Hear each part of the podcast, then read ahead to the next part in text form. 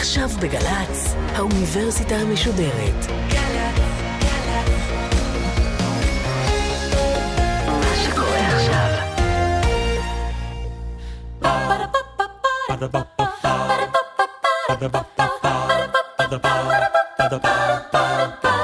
האוניברסיטה המשודרת בשיתוף מיזם וויז מציגה המדען העירום, מיטב החוקרים בישראל בשיחה עם בן שני, אחד על אחד מול קהל. והפעם, שיחה נוספת עם הפרופסור גלית יובל, מאוניברסיטת תל אביב, על זיהוי פנים ועברון פרצופים. עורכת ראשית, מאיה גאייר.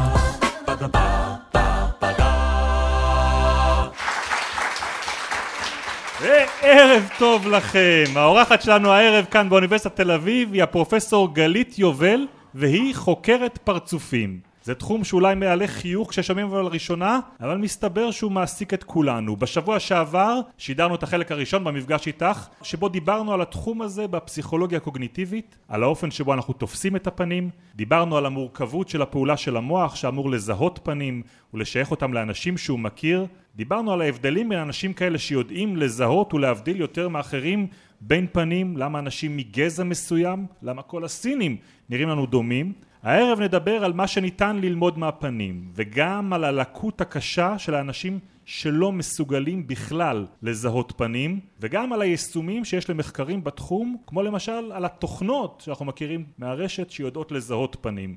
אז ערב טוב שוב פרופסור גלית יובל. ערב טוב. בואי נתחיל בהבעות פנים. Mm-hmm. מאיזה גיל התינוק יודע לשייך הבעה למצב רוח, לרגש מסוים? קשה לדעת אם הוא יודע לשייך את זה לרגש, אפשר לבדוק האם הוא יכול בכלל להבחין, האם הוא מבחין בין פנים מחייכות לפנים אה, כועסות, לפנים עצובות, וזה קורה בחודשים הראשונים, שלושה חודשים, ארבעה חודשים, הוא כבר יכול להבחין בין פנים שונות, קשה לדעת עדיין איך הוא, מה הוא יודע לייחס לזה, אפשר לראות איך הוא מגיב לזה. אמרת לנו במפגש הקודם, שפנים של תינוקות, קשה מאוד להבחין ביניהם, דיברת על זה שאפילו אי אפשר להבחין בין בנים לבין בנות, אבל אני חושב שכל הורה יגיד לך שיש הבעות מסוימות של התינוק שלו, mm-hmm. שהוא מזהה שם מהימים הראשונים והן הולכות איתו עד התבגרותו, הן mm-hmm. אותן הבעות. את יודעת לשים את האצבע איפה הדמיון הזה נמצא? אני מניחה שזה קיים בהרבה דברים. אני יכולה להגיד לך שאני מזהה הבעות פנים, זה נצרת על ההשוואה בתוכית שלי. זאת אומרת, ברגע שאתה נמצא באינטראקציה כלשהי עם, אה, עם, עם בן אדם, אז אתה מצליח ללמוד באמת דברים מאוד מאוד דקים, שמקושרים לאיזשהן סיטואציות מסוימות, ואתה נהיה מאוד מאוד רגיש לזה. במילים אחרות מה שאת אומרת, שההקשר לא נמצא שם בפנים, במורפולוגיה שלהם, או לא באופן שבהם בנויות, אלא בהקשר שאני בונה במוח לדבר הזה. בהקשר בין האינפורמציה הראייתית לבין הסיטואציה שבה היא קורית. אז מה קורה באמת, ומי הם האנשים שלא מסוגלים לזהות פנים? מה זאת הלקות הזאת? אז זו לקות שבאמת אה, הרבה שנים לא ידעו שהיא בכלל קיימת. זאת אומרת, ידעו שהיא קיימת כתוצאה מנזק מוחי. אז זה יודעים כבר משנות ה-40 שכתוצאה משבץ ומתאונה יכול להגיע בן אדם אה, לבית חולים והוא לא מזהה את האנשים שהוא אמור לזהות, את בני המשפחה שלו, את הרופאים שהוא פוגש. ויגידו, הוא איבד את הזיכרון שלו. אז אם זה ספציפי לפרצופים, וזה מה שמצאו באמת, ואז באמת המונח פרוזופגנוזיה הוא בעצם איך? מהפרוזופגנוזיה. פרוזופגנוזיה פרוזופ זה... זה פנים, והגנוזיה זה קושי בזיהוי. זאת מחלה, זאת אה, לקות. זה הפרעה, זה כמו דיסלקציה. אוקיי. וזה קושי באמת בלזהות פנים, אז זה דיסלקציה כשבאמת זה משהו שנולדים איתו, אבל כשזה כתוצאה מנזק מוחי, אז אה, אפשר לבדוק האם זה ספציפי לפרצופים או שיש בעיה כללית של זיכרון, ומה שמצאו אצל חלק מהאנשים, שהבעיה הייתה ספציפית בזיהוי אנשים, פרצופים. למה? למה זה ספציפית קורה לפרצופים? אז זה באמת מתקשר לזה שגם יש לנו אזורים במוח שמגיבים באופן סלקטיבי לפנים, ואחד הדברים באמת שרואים זה שאנשים שיש להם נזק באזורים האלה, היום אנחנו יודעים, אז לא אפשר היה לעשות את ההדמיה המוחית הזאת, אז זה בעצם פוגע ביכולת הזיהוי. זאת אומרת, אם האדם נפגע בחלק הזה של המוח, הוא יתקשה אחר כך בזיהוי פנים, כמו שאנשים אחרים מזהים בשליפת מילים, או, או בדיבור, או בתנועה. נכון, נכון. ויש כמה אזורים, ופגיעה באחד מהם יכולה לפעמים לעשות את זה. זאת אומרת, זיהוי הפנים הוא ממש, לצורך העניין, שריר שמתפתח אצלנו עם השנים, ואם הוא נפגע, אז אין, אין דרך לחזור אחורה בעניין הזה? בעיקרון, אחד הדברים שאנחנו חושבים דווקא, זה יכול להיות שיש להם איזושהי, איזושהי מערכת שהיא דווקא מולדת. זאת אומרת, שיש לנו בעצם איזושהי מוכנות ביולוגית להבחין בין פנים, אה, לייצג פנים, ואם היא נפגעת, אז היא... מה מאפיין את אה, האנשים האלה? זה אנשים מאוד מבולבלים. עכשיו אנחנו מדברים על לא אלה שעברו פגיעה מוחית, כי אז בעצם הבן אדם לפני זה זיהה ועכשיו הוא לא מזהה, אז מאוד ברור לו שקרה איזשהו שינוי. אנשים שלא מזהים פרצופים מלידה, אנחנו קוראים להם developmental פרוזופגנוזיה. עוד פר... פעם? פרוזופגנוזיה התפתחותית. זה אנשים שהרבה מאוד שנים לא הבינו מה בדיוק הבעיה שלהם. אה, כי בניגוד למשל לדיסלקציה, שאתה אה, רואה שהילד שלידך בכיתה מצליח לקרוא ואתה לא מצליח לקרוא, אתה לא באמת מצליח להבין איך זה כן להצליח לזהות פרצופים, ולא בדיוק מבין מה הבעיה. מתי מבינים שיש להם באמת בעיה? אז האנשים שאנחנו בעצם אה, פגשנו, זה אנשים שגילו את זה אחרי שבעצם הם הגיעו לאתר באוניברסיטת הרווארד, שאז הם פתחו מרכז לפרוזופגנוזיה, ועם המרכז הזה אני בזמנו עבדתי, והם בעצם גילו את זה באינטרנט, והגיעו למרכז הזה, נבחנו, ובעצם גילו שזה... זה נשמע כמו גיל מאוד מבוגר. רובם היו בגיל מבוגר. אבל אני מניח שעם הכישורים החברתיים שכל אחד מאיתנו צריך, הוא מתמודד עם הבעיה הזאת ממש כל יום. נכון, אז השאלה באמת איך הם מתמודדים ומה איך זה משפיע על האינטראקציה החברתית שלהם. זה אנשים שבאמת נמצאים כל הזמן באיזשהו מתח אה, חברתי, ועסוקים בלמצוא את הרמזים שלא נמצאים בפנים בשביל לזהות את האנשים. אם זה בשיער או בתנועת גוף או בקול, הם כל הזמן מחכים שהבן אדם יתחיל לדבר, כי אז דרך הדיבור יכולים לזהות אותם. קם בבוקר, והאימא שלו מסירה מעליו את השמיכה או באה לדקדק אותו או להלביש אותו, והוא לא יזהה אותה עד לרגע שהוא ישמע את הקול שלה לצורך העניין? אז אנחנו, זה בעצם כמעט ולא נחקר אפילו לא אצל ילדים, ובטח לא אצל תינוקות, אנחנו לא נדע לחקור את זה אצל אבל תינוקות. אבל את אומרת שיש אנשים שסובלים מזה מלידה. אנחנו חושבים שהם סובלים מזה מ- מלידה או מגיל מאוד צעיר, גם את זה מאוד קשה לדעת, אנחנו בעצם מגלים את זה כשהם מבוגרים, יש ממש מעט מחקר על זה בילדים אם בכלל. אבל זה משהו שגם דרך אגב כנראה גנטי, זאת אומרת, אנשים, חלקם לפחות מדווחים שגם קרובי משפחה שלהם סובלים מאותה בעיה, וזה משהו שהולך עם האנשים האלה ככל הנראה כל השנים, לפחות לפי מה שהם מדווחים. זה בהכרח נראה לי קשור. בקושי חברתי מאוד גדול. נכון, בקושי חברתי. זה, זה, זה בעיקר בשלב הראשוני, כי ברגע שהתחלת לדבר עם הבן אדם ואתה כבר מזהה אותו, אז, אז הכל בסדר. זאת אומרת, מה, לוקח לו רק קצת יותר שניות מאדם רגיל להתאפס על מי זה זה שיושב אה, מולו? במידה ויש איזושהי אינטראקציה בין הבן אדם. עוד פעם, אני לא מנסה להמעיט בקושי של זה, אבל זה בעיקר קושי במפגש הראשוני, שבו אתה מגיע למקום ולא יודע מי אז מה החלופות שאותו אדם שסובל מפרוסופוגנוזיה, מה האסטרטגיות שהוא בוחר לעצמו כדי לזהות אנשים? אז הרבה מסתמכים על שיער, ואז באמת אם מישהו משנה תסרוקת או שם כובע, זה מפיל אותם לגמרי. ובגובה, בגודל גוף, בתנועה, בקול, כל דבר נוסף שבעצם זה דברים שאנחנו משתמשים בהם לזיהוי אנשים. אבל אצל רובנו זה דברים משניוניים, אנחנו קודם כל מזהים על סמך הפנים ואחרי זה על סמך שאר הדברים, אז uh, אצלהם זה בעצם הדבר הראשוני, ובאמת נגיד עשו מחקר, ראו שפרוזופוגנוזים מזהים קול יותר טוב מאשר אנשים שהם לא פרוזופוגנוזים, כי זה דבר מאוד עיקרי שמשתמשים בו. אבל יש גם דברים אחרים שמבדילים אותנו, אני יודע מה, הנוכחות שלנו בחלל, האופן שבו אנחנו מתנועים בו, גם הם יוצרים לנו איזושהי טביעת אצבע ייחודית לכל אחד מאיתנו, ממש כמו פנים? אז אנחנו חושבים שבעיקרון, ויש לזה מעט מאוד מחקר, אה, ואנחנו באמת אה, קצת מנסים אה, לחקור את זה במעבדה שלנו בשנים האחרונות, לנסות לראות איזה עוד אינפורמציה נוספת אנחנו יכולים להוציא, להשתמש בה כדי לזהות אנשים, ואחד מהדברים האלה זה באמת זיהוי מתנועה של גוף.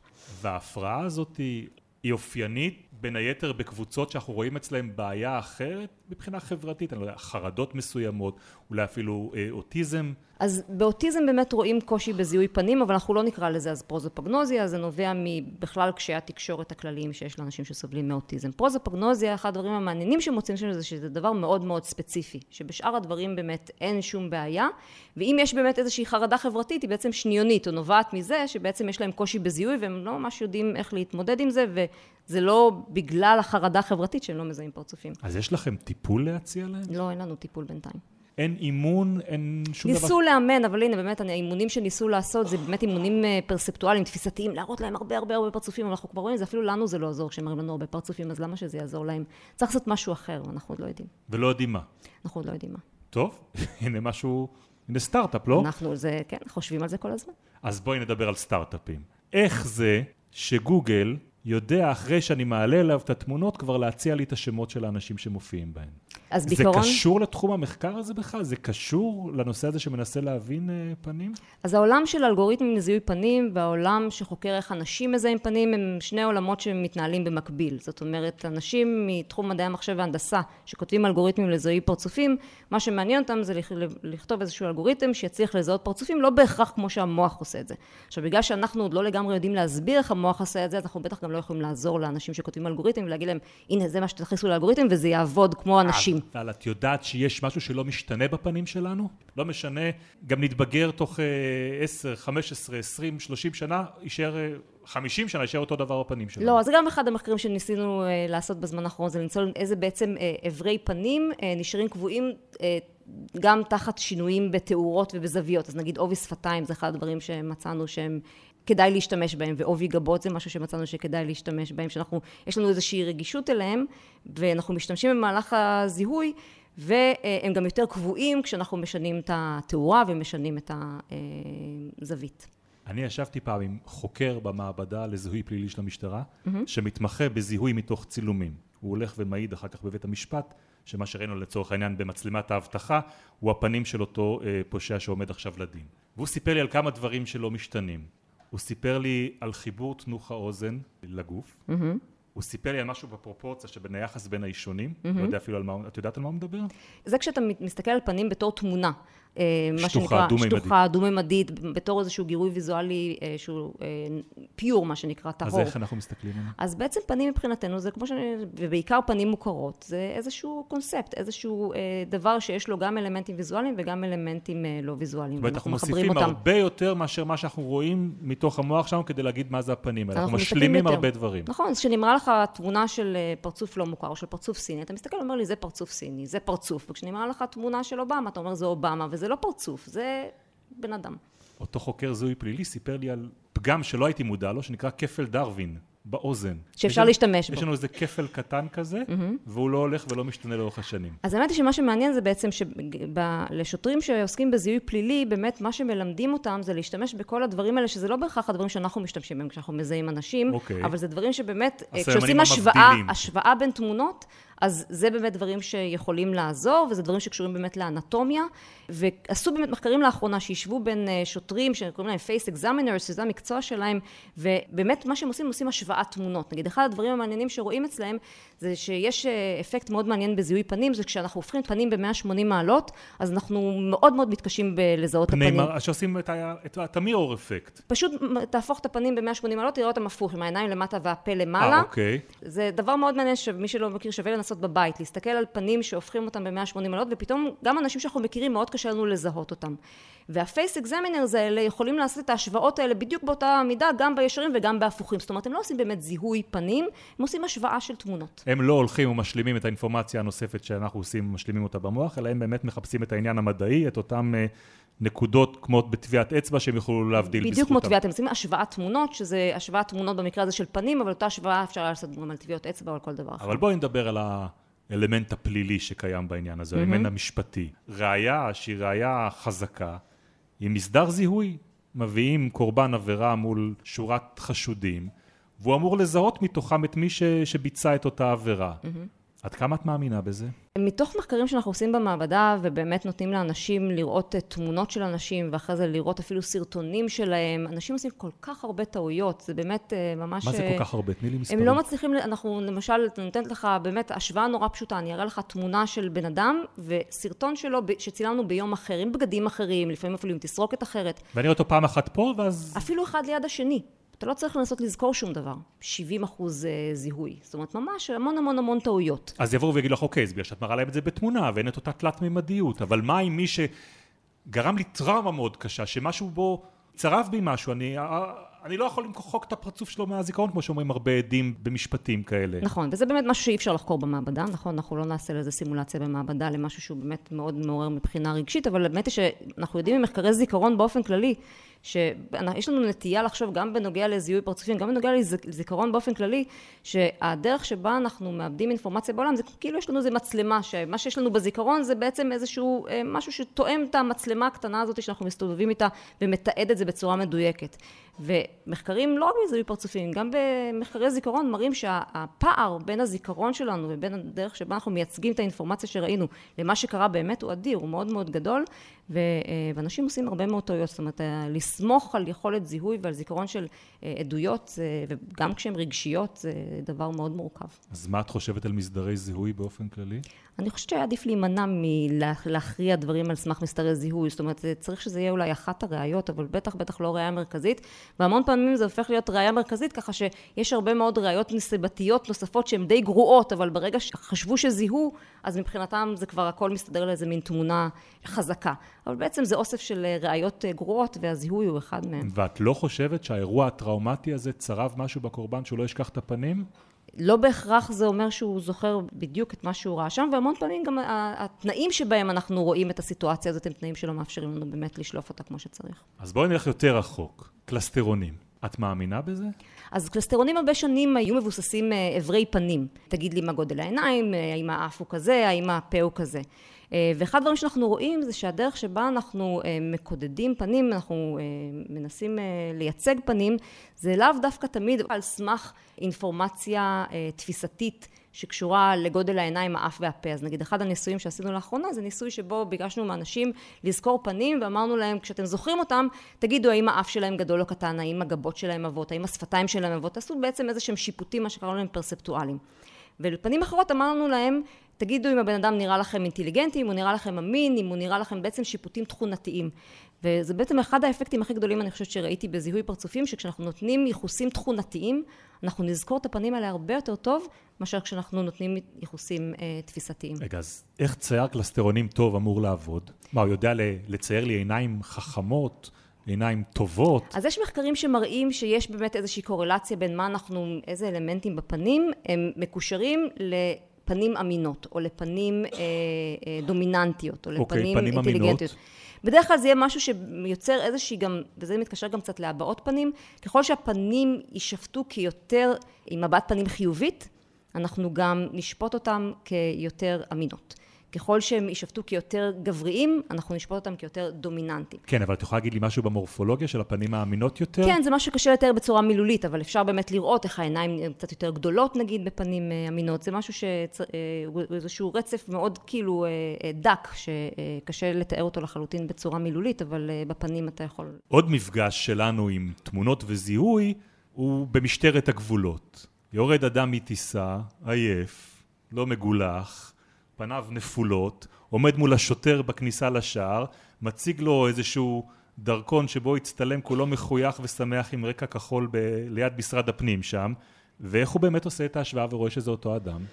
אז הם עושים את זה, ובעצם כמו שכל אחד מאיתנו היה עושה את זה, והרבה שנים גם באמת לא בדקו מה... הם לא יותר מוצלחים מכל אחד אחר באופן, שוטרי הגבולות, באופן שבו הם מזהים את הפנים לדרכון? אז לאחרונה נעשה מחקר באוסטרליה לבודקי אוקיי. okay. גבולות, אה, והם לא יותר טובים מכל אחד מאיתנו, השוו אותם לאנשים שהם לא בודקי גבולות לעומת אה, בודקי גבולות. הם בעצם גם לא תמיד מקבלים פידבק על הטעויות שלהם, אז הם לא יכולים גם אה, ללמוד. אחד הדברים הנורא יפים באמת שראו שם, זה שאין קשר בין כמות השנים שאתה עובד במקצוע מקצוע של בודק גבולות לעד כמה אתה טוב. זאת אומרת, הטעויות אנשים... הטעויות הן הטעויות. הטעו... חלק... חלקנו מעולים, חלקם במקרה הזה היו מצוינים, חלקם לא היו מצוינים, וזה לא היה שום קשר לכמה שנים הם עובדים במקצוע. וזה באמת דבר מאוד מעניין, שזה בעצם איזושהי תכונה שיש לנו, חלקנו טובים או לא טובים, ובמקצוע הזה לפחות אנחנו לא משתפרים. מה, גם עליהם אי אפשר לסמוך? אה, עליהם אי אפשר לסמוך, אבל על מי שכן אפשר לסמוך, אז כמו שאמרנו לפני זה, דיברנו על ה-face examiners במשטרה, שעושים השוואות מורפולוגיות, אה, הם כן אה, מבצעים יותר טוב את ההשוואות האלה, אבל זה לא בהכרח training שבודקי גבולות. אז אני אלך איתך עוד יותר רחוק, כי אני עכשיו רואה מול עיניי את התמונות האלה שהתפרסמו אחרי אותה פרשייה בדובאי, כן? אחר כך עשו לזה גם את הסדרה, את כפולים. כולנו מכירים את התמונה, הופיעו על כל שער בעיתון בעולם, אותם סוכני מוסד על פי מקורות זרים ש, שביצעו שם איזושהי פעולה והשתמשו בדרכונים זרים. האם יש דבר אחד שמספיק כדי לשנות את הפנים? אז גם עם זה ניסינו לשחק קצת באחרונה. או מה המינימום ההכרחי?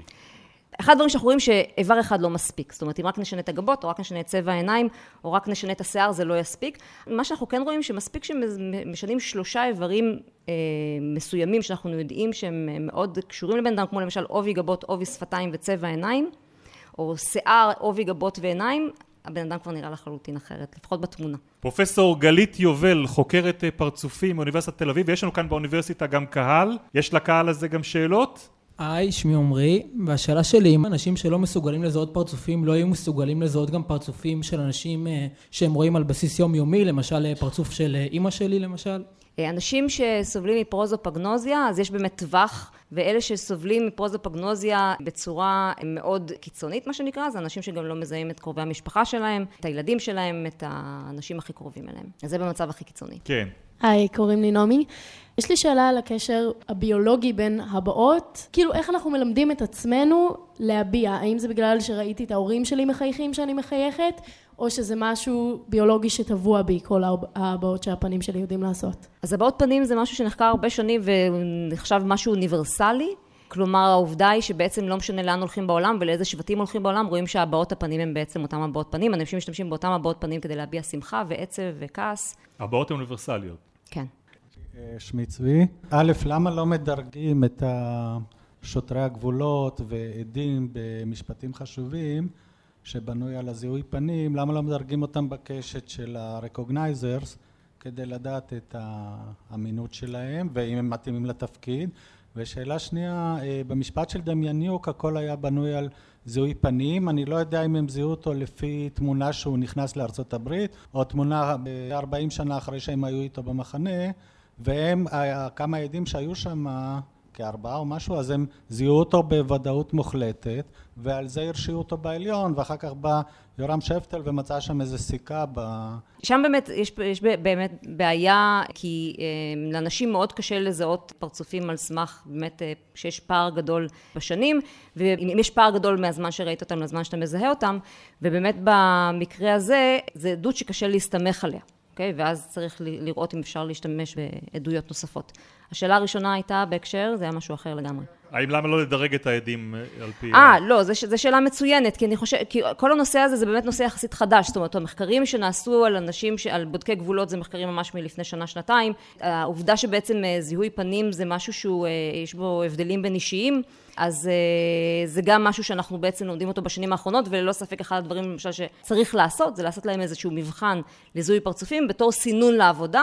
בשביל זה אנחנו צריכים לפתח מבחן כזה, שיהיה רלוונטי ואין סיבה לא להשתמש בו. קוראים לי רקפת. אני מנסה להבין מה את מגדירה בתור המנגנון של זיהוי. זאת אומרת, אני מדברת בתור אדם שנפגע בתאונה, והתקלקל לי באיזושהי רמה מנגנון הזיהוי. עכשיו, נשארו לי דברים מאוד מוזרים. יש לי זיהוי רגשי, יש לי המון false positive, יש לי מכרה שהיא לגמרי prosopagnosiac, ורק כשהכרתי אותה הבנתי בכלל מה קורה לי. אני שואלת, המנגנון של הזיהוי, המנגנון שאת קוראת לו זיהוי, על מה הוא עובד? רקפת, את יכולה רק לשתף אותנו, מה הדברים שאת מרגישה אותם כשאת פוגשת אנשים, כשאת אומרת false positive? false positive זה שאני יודעת שאני לא מזהה טוב אנשים מאז התאונה, ואני אומרת, אוי, דווקא אני יודעת מי זה. ואני בטוחה שאני יודעת מי זה, וזה לא. יש את ההבדל בין התווים, לזהות את התווים, לבין לדעת מי הסיפור של הבן אדם הזה. אני יודעת אם אני שונאת אותו או אוהבת אותו, אבל אין לי מושג מי הוא. כאילו כשהוא בא ואומר לי, אוי, אהלן, אני אומרת לו, תשמע, הייתה לי תאונה, אני לא זוכרת, אבל uh, אני כבר למדתי במשך השנים, לדעת אם אני טורחת או לא. כאילו, אני זוכרת אם זה מישהו נחמד שבא לי להיזכר שאני מכירה אותו או לא, ממש זיכרון מאוד ברור. Mm-hmm. אבל זה לא מעניין הסיפור שלי, מעניין אותי, כאילו, מה את קוראת מנגנון זיהוי? כאילו, מה זה זיהוי במובן הזה? כן, אז הזיהוי, נכון, אני מסכימה איתך. מעבר למשחק של הזיכרון. לא, לא, אני מסכימה איתך, זה באמת שני, מבחינתנו זה שתי, מה שנקרא, מטלות שונות. והן באמת שונות בהקשר של האם אני מדברת על פנים מוכרים לעומת פנים לא מוכרים. כשאני רוצה לדעת האם את מצליחה לזהות פנים לא, לא מוכרים, שזה בעצם מה זה לזהות פנים לא מוכרים? זה לראות שתי תמונות של אותו בן אדם, שצולמו נגיד בימים שונים, או לראות אותו בתנועה לעומת לא בתנועה, ואני צריכה שתגידי לי האם זה אותו בן אדם או לא אותו בן אדם, שזה משהו שנראה לנו מאוד טריוויאלי לעשות, אבל זה מאוד קשה. כי אנחנו לא מצליחים לעשות את ההכללה הזאת בין שתי תמונות שונות של אותו בן אדם. אז זה סוג אחד של זיהוי. כשאנחנו מדברים על פנים מוכרות, אז גם יש את הדבר הנוסף הזה שאנחנו רואים את הבן אדם וצריכים להגיד מי זה, אוקיי? וזה, לשניהם אנחנו קוראים זיהוי, והשאלה אם זה שני דברים שהם אותו דבר או לא אותו דבר, יש הבדלים ביניהם, באופן שבו אנחנו מזהים אנשים מוכרים, לאופן שבו אנחנו משווים פרצופים שהם לא מוכרים. זה לא ממש מנגנון אחר במוח, כמו העובדה שברגע שאנחנו מזהים בן אדם מוכר, אז כמו שאני אומרת, הבן אדם הוא כבר לא תמונה. הוא בעצם קשור לכל האינפורמציה, וכמו אפילו שאת אמרת, אני, יש לי זיכרונות של אני כן מחבבת אותו או לא מחבבת אותו, זה באמת דברים שאנחנו מקשרים לתמונה הזאת של הפנים. בן אדם לא מוכר, זה בסך הכל תמונה בסופו של דבר. שם פותר את הבעיה, כמעט תמיד. פותר את הבעיה מהבחינה הזאת שברגע שיש לך את השם, אז גם מתלבש לך על הפרצוף. מתחבר החיבור, הסיפור, ואז אני, כן, יכולה לאשש. אני חושב שזה מזכיר את המחקר שסיפרת עליו באוניברסיטה העברית על השם. גם קצת, אבל אני חושבת שאפילו יותר מזה, אני חושבת שסתם אולי זו חוויה שיש פה לאנשים שהם, למשל הייתם בכנס מחזורים, כנס מחזורים אתה בעצם פוגש אנשים שלא פגשת 25 שנה, וחלקם השתנו וחלקם לא השתנו, ואלה שאתה לא מצליח לזהות אותם, ברגע שאתה מסתכל בטאג ורואה את השם שלהם, אז פתאום הפנים שלהם עוברות איזושהי מטמורפוזה, ואוי, נכון, זה, זה, זה הבן אדם. שלפני זה הוא, הוא לא היה. זה אולי ההגבלה שאני יכולה לעשות, שאיך אנחנו בעצם, הידע שיש לנו על אנשים, גם אם בסופו של דבר עוזר לנו להתחבר לחלק הוויזואלי של הפנים שלהם. כמה יוצא לך ביום יום לפגוש אנשים כמו רקפת שמספרים לך סיפור? מעט אז... מאוד, מעט מאוד, כן. זה, זה סיפורים נדירים. שאלה אחרונה לערב? אה, אני רוצה לחזור רגע למה שהתחלתם בשלב מוקדם, על הקשר בין הטכנולוגיה, שיש היום אמצעים טכנולוגיים מתקדמים יחסית, לבין היכולת של לרתום את הטכנולוגיה הזאת לטפל או לעזור לאנשים שסובלים מהלקות הזאת. האם יש משהו שמתקיים בכיוון הזה, או עתיד להיות? בעצם רק לאחרונה אלגוריתמים חישוביים הצליחו להגיע ליכולת של זיהוי פנים שהיא קרובה ליכולת של אנשים.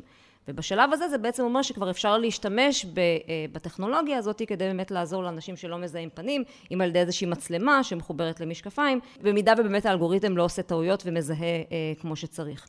אבל זה ממש שינוי של השנים המאוד מאוד אחרונות, שיש איזושהי קפיצה מאוד גדולה, שהיכולת של האלגוריתמים לזהות פרצופים מתקרבת, היא עדיין לא אה, לגמרי, אבל מתקרבת אה, ליכולת של, אה, שלנו, של אנשים. פרופסור גלית יובל, אנחנו לקראת סיום, ולקראת סיום תמיד אנחנו עושים שאלון שהתשובות עליו צריכות להיות קצרות. את משתמשת באימוג'י? אה, כן. את יודעת באיזה הבעה הכי הרבה? אה, שמחה כמובן. הסמיילי? כן. הרגיל? כן, אבל אני לא משהו בזה, הבת שלי מדהימה בזה הרבה יותר ממני.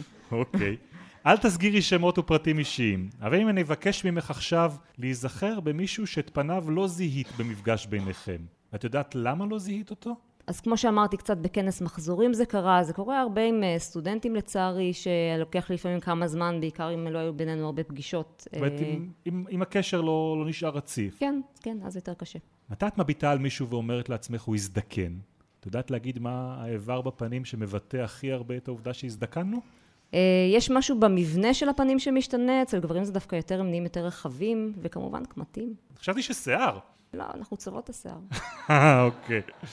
אם הייתה לך אפשרות בלתי מוגבלת של תקציב או אמצעים, איזה מחקר היית עורכת? אמ, המחקרים שאנחנו עורכים בסופו של דבר זה מחקרים שבהם אנחנו מנסים אה, לנסות להבין את הזיהוי. מה שאנחנו צריכים בסופו של דבר בשביל המחקרים האלה זה שיהיה לנו ככה באמת databases מאוד מאוד עשירים שבהם נוכל להשתמש כדי אה, לבנות את הניסויים שלנו ונוכל, אחד הדברים שאנחנו חושבים שבסופו של דבר יהיה מאוד מעניין לעשות זה קצת להוציא את הדברים מהמעבדה ולנסות לחקור אותם בעולם האמיתי.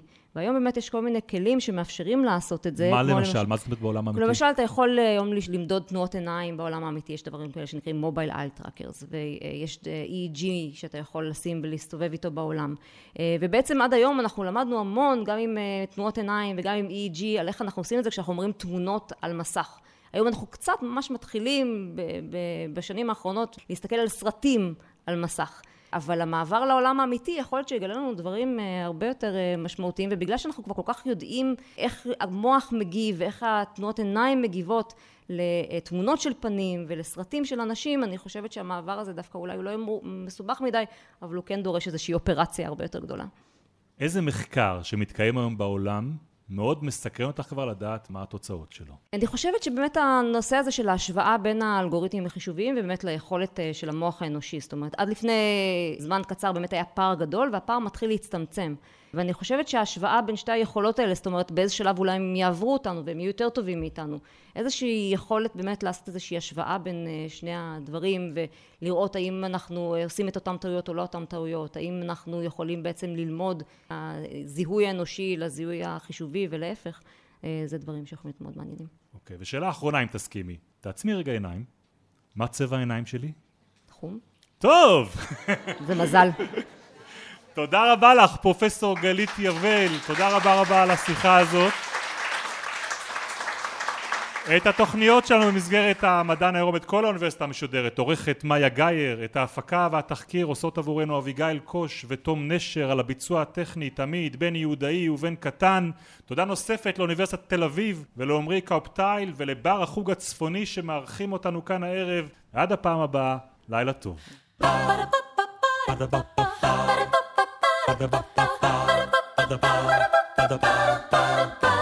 האוניברסיטה המשודרת, המדען העירום. בן שני שוחח עם הפרופסור גלית יובל מאוניברסיטת תל אביב על זיהוי פנים ועיוורון פרצופים. עורכות ומפיקות אביגיל קוש ותום נשר. מנהלת תוכן מאיה להט קרמן. עורך דיגיטלי נדב הלפרין. האוניברסיטה המשודרת, בכל זמן שתרצו, באתר וביישומון של גל"צ וגם בדף הפייסבוק של האוניברסיטה המשודרת.